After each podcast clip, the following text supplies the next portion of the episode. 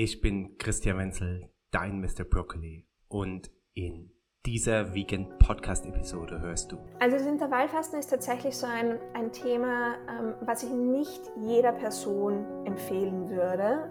Intervallfasten hat sehr, sehr viele Vorteile, hat einerseits auch den Vorteil bei manchen, dass sie dadurch abnehmen, weil sie einfach weniger Kalorien zu sich nehmen, andererseits hat die Entzündungen zu re reduzieren.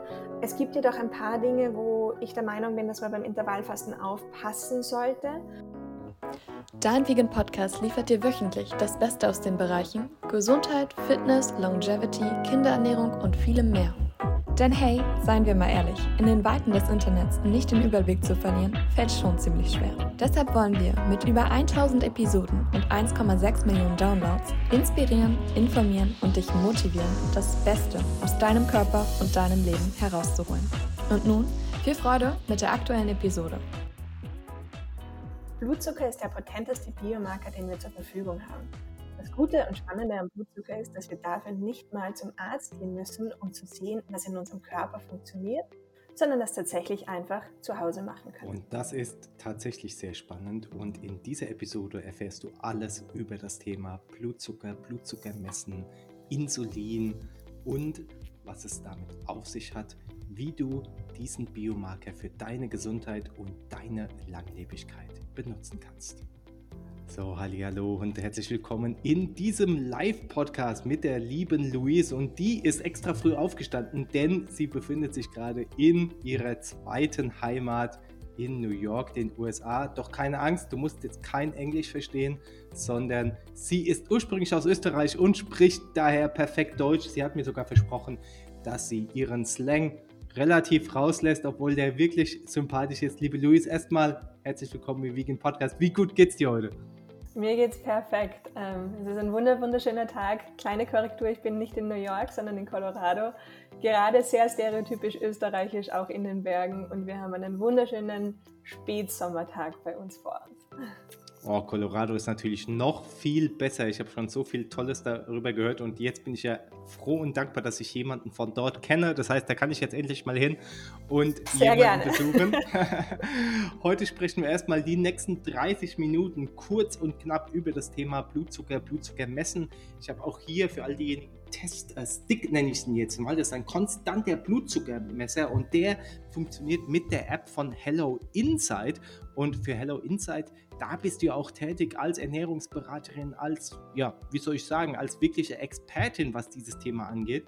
Und wir schauen uns heute mal diese spannenden äh, Geschichten an.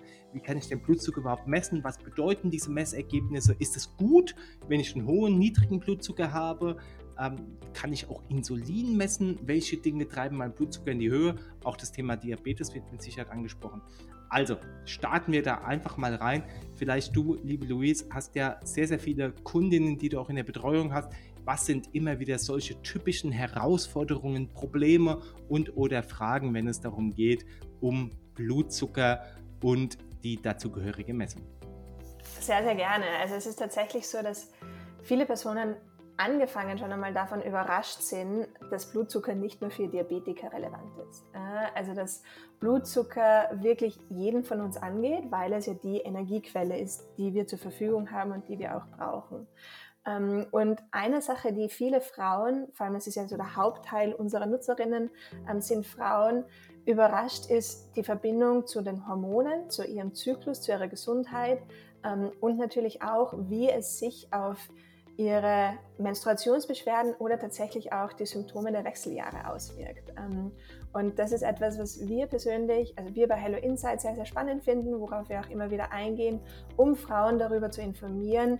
Ähm, klar, man hat die Periode, man kommt in die Wechseljahre, aber es heißt deswegen nicht, dass man deswegen leiden muss, sondern es gibt anhand des Blutzuckers ganz viele schöne Möglichkeiten, diesen zu stabilisieren und die Symptome dadurch ein bisschen zu reduzieren. Klingt auf jeden Fall mal super spannend und sehr wertvoll. Jetzt hast du, bevor wir zu dem Menstruationsthema bei den Frauen kommen, welches ich auch sehr interessant finde als Mann, ist es, hast du gesagt, dass äh, Blutzucker quasi die Quelle für Energien ist. Also sprich natürlich, wir nehmen Kohlenhydrate auf, wir nehmen Zucker auf, wir nehmen vielleicht äh, andere Nahrung auf und daraus ergibt sich dann in der Regel ein Anstieg des Blutzuckerspiegels Dann wird Insulin ausgeschüttet, um diesen Blutzucker quasi aus dem Blut wieder abzubauen, in die Zellen zu transportieren, in die Muskeln und oder in die Fettzellen oder in die Leber. Äh, mhm. Einfach um diesen Prozess mal kurz zu erläutern. Korrigiere mich dann, wenn ich was vergessen habe oder falsch ausgedrückt habe. Und dann reguliert dieser, der, der, über die Insulin reguliert der Körper den Blutzucker wieder auf ein normales Level. So, mhm. jetzt daraus aufgehend direkt mal die Frage, bevor wir auf dieses auch dieses Level eingehen, inwieweit wir das konstant halten sollten. Ist Blutzucker, also ist Glucose ta tatsächlich der einzige Energielieferant?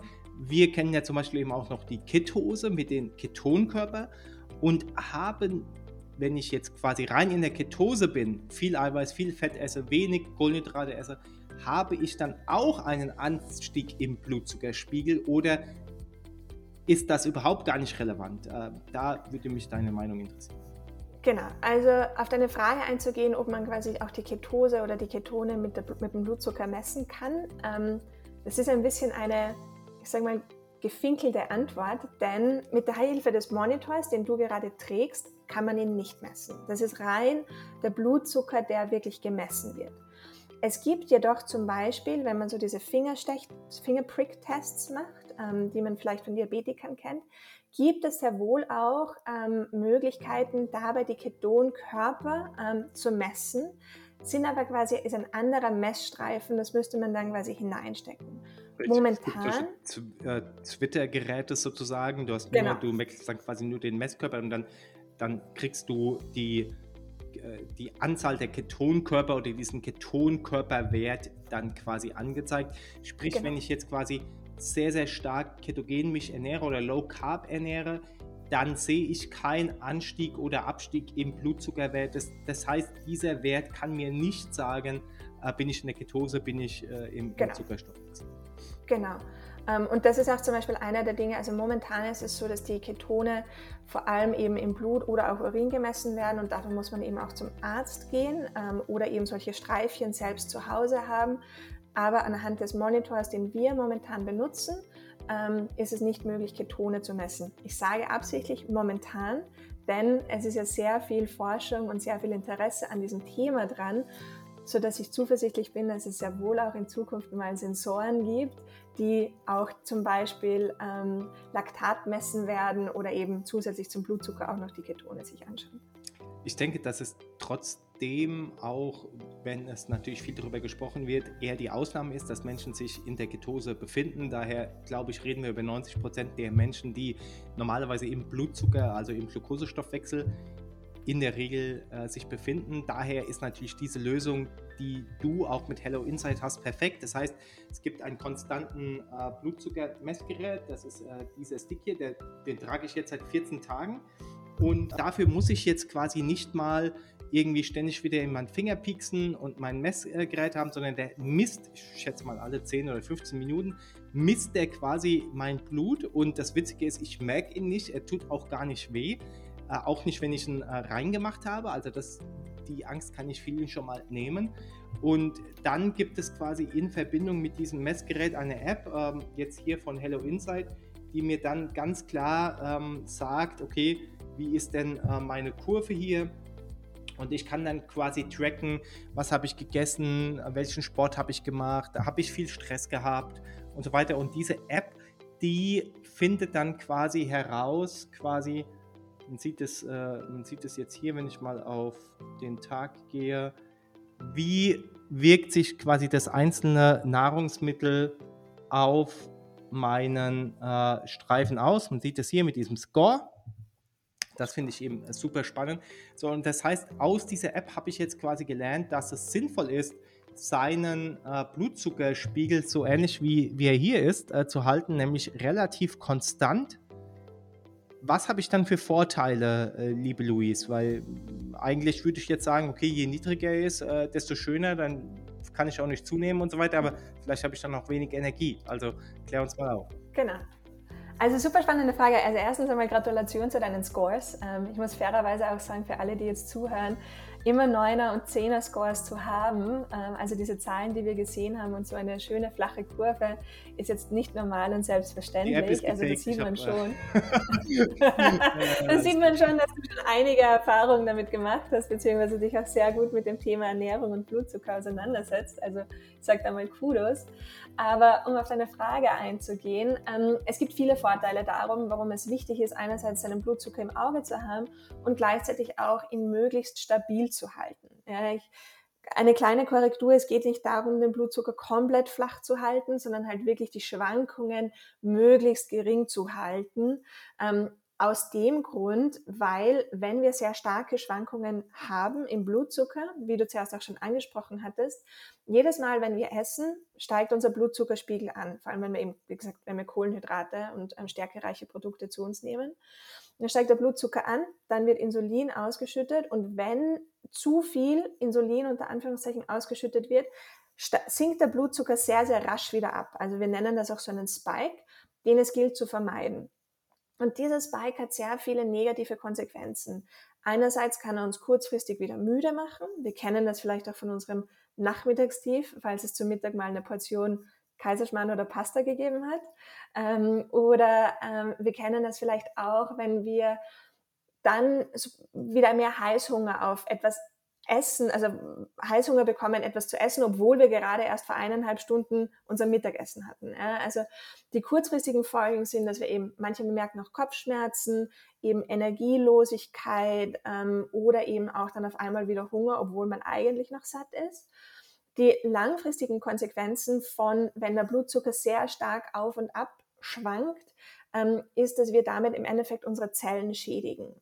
Ich bezeichne das ganz gerne so, dass wenn wir diese Blutzuckerspitzen haben, das ist so wie eine kleine Lanze, die ständig unsere Zellen ansticht ähm, und damit unsere Zellen zerstört.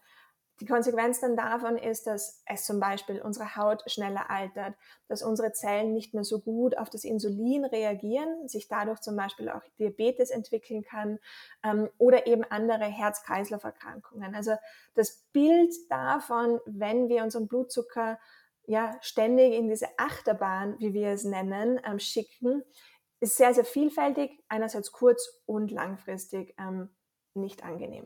Ja, da sagst du was und deshalb äh, finde ich jetzt auch gerade heraus, warum viele Anti-Aging- oder Longevity-Forscher es empfehlen, relativ selten zu essen. Äh, manche einmal, manche zweimal.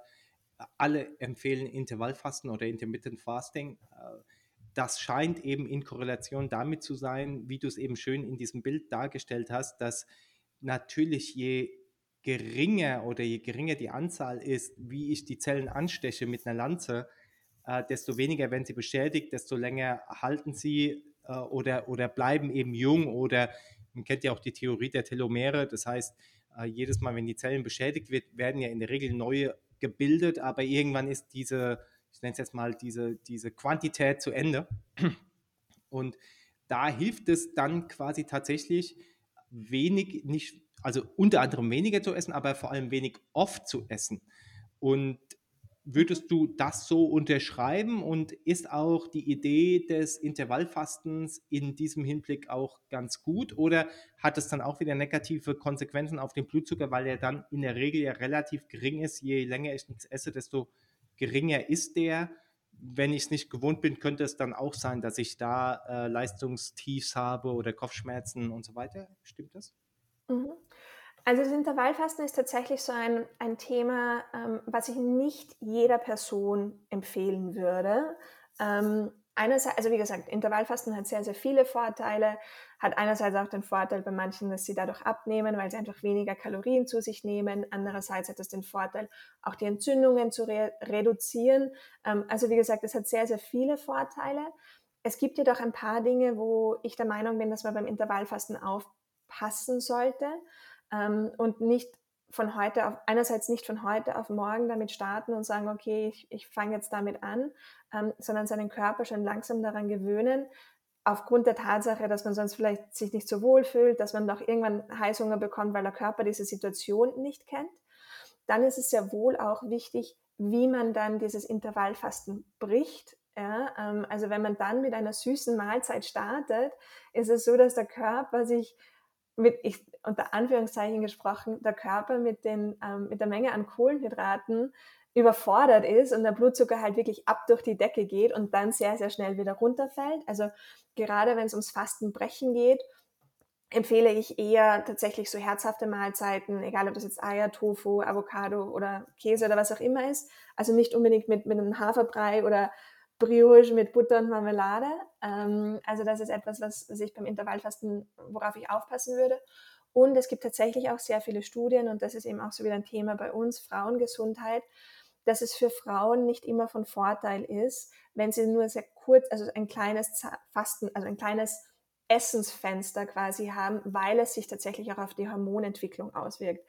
Gerade Frauen, die vielleicht auch versuchen, schwanger zu werden, hier gibt es einen starken Link dazu, wenn man sehr lange Fastenfenster hat, einerseits ist die Energie dadurch reduziert und andererseits ist dadurch auch der Stoffwechsel verändert, der sich dann tatsächlich wieder auf den Hormonspiegel und somit auch die Fruchtbarkeit auswirken kann. Ich glaube fast, dass wir für die äh, Frauen Wechseljahre und Hormone und schwanger werden, glaube ich, sogar eine extra Folge machen werden, liebe Louise, denn da werden sicherlich viele Fragen kommen, die wir vorab sammeln. Also wir äh, werden äh, dafür, ich verspreche es jetzt schon, eine extra Folge machen. Also von daher schickt gerne Fragen ein ich würde die äh, letzten zehn Minuten jetzt einfach nochmal dafür nutzen, um so, sogenannte Glucose-Hacks auszuhacken, mhm.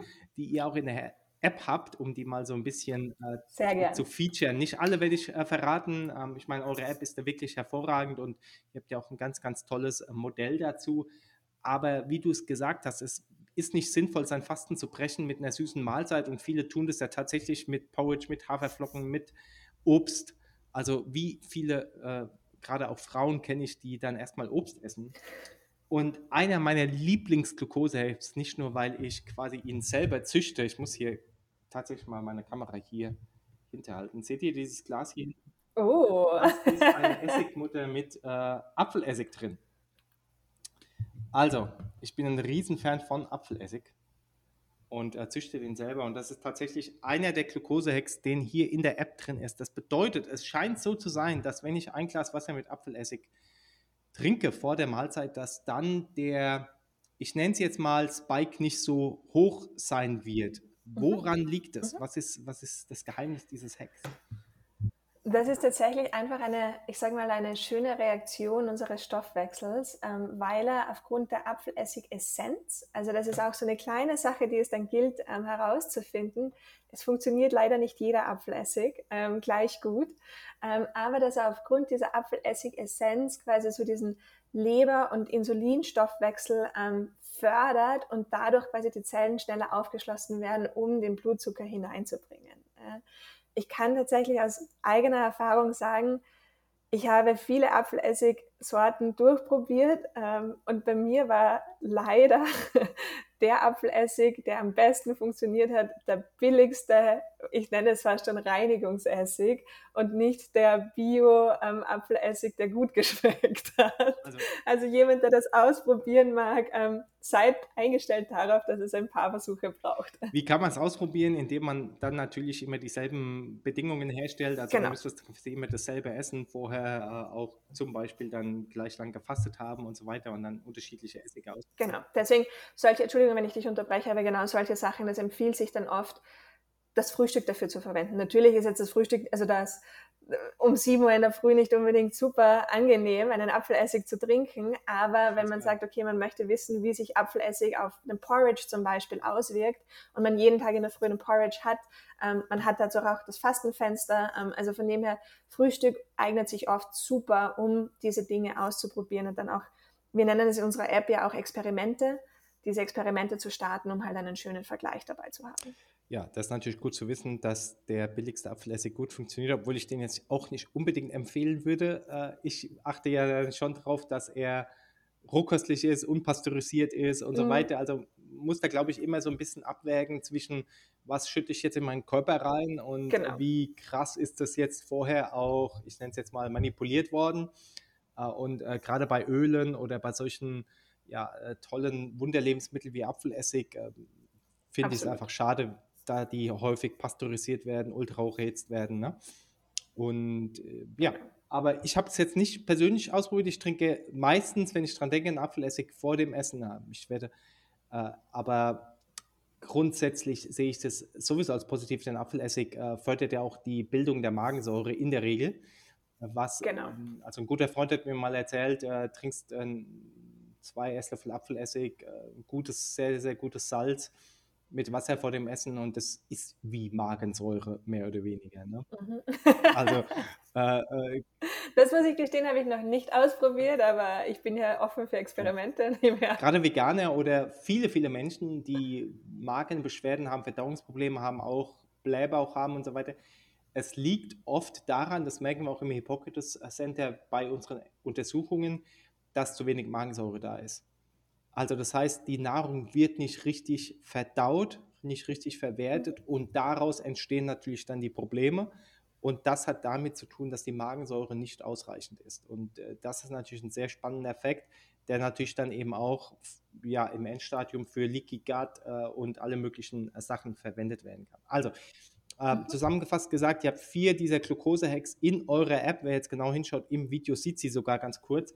Ähm, ich würde aber auf jeden Fall trotzdem auf jeden Fall empfehlen, diese App mal auszuprobieren, denn sie gibt mir, äh, wie es äh, Luis schon eben auch gesagt hat, äh, richtig gute Hinweise, inwieweit das jeweilige Lebensmittel oder die Kombination, also das Rezept, meinen Blutzucker ähm, beeinflusst. Und äh, ja, meine Kurve war nicht immer so gut. Äh, ich habe ja auch irgendwann mal angefangen und da war dann auch mal sowas wie hier dabei, also ein Tagesscore von 67. Warum? Dann sah die Kurve dann mal so aus. Ja. Also mhm. auch da, da schließt sich gleich meine äh, nächste Frage an. Also was ich hier rausgefunden habe, ich habe hier einmal äh, ein Müsli mit Knuspermüsli gegessen. Also quasi so dieses, dieses ultra ungesunde, äh, ne, äh, mit ganz viel Zucker und dann auch Haferflocken und so weiter. Mhm. Und da sehe ich dann tatsächlich, dass das Score nach unten geht. Äh, und das ist dann ja schon spannend, dass, dass man die Auswirkungen dann äh, schon sieht. Jetzt würde mich noch interessieren, äh, hier in dem Knuspermüsli, da war natürlich Zucker drin. Bei Zucker mhm. ist ganz klar, dass der, äh, ja, dass der Spiegel nach oben geht und dann mehr Insulin benötigt wird. Was ist mit Zuckeraustauschstoffen?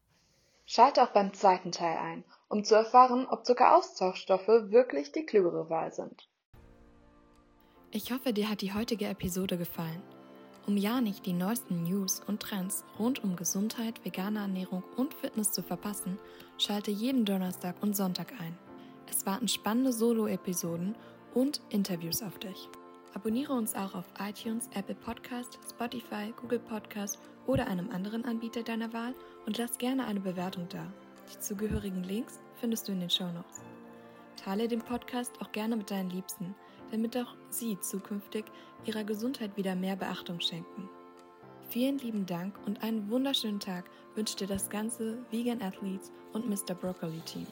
Aber Achtung, als kleiner Reminder, die Inhalte dienen lediglich rein informativen Zwecken und ersetzen keinen Arztbesuch. Solltest du körperliche Leiden haben oder an einer ernsten Krankheit leiden, wende dich bitte immer an einen Arzt.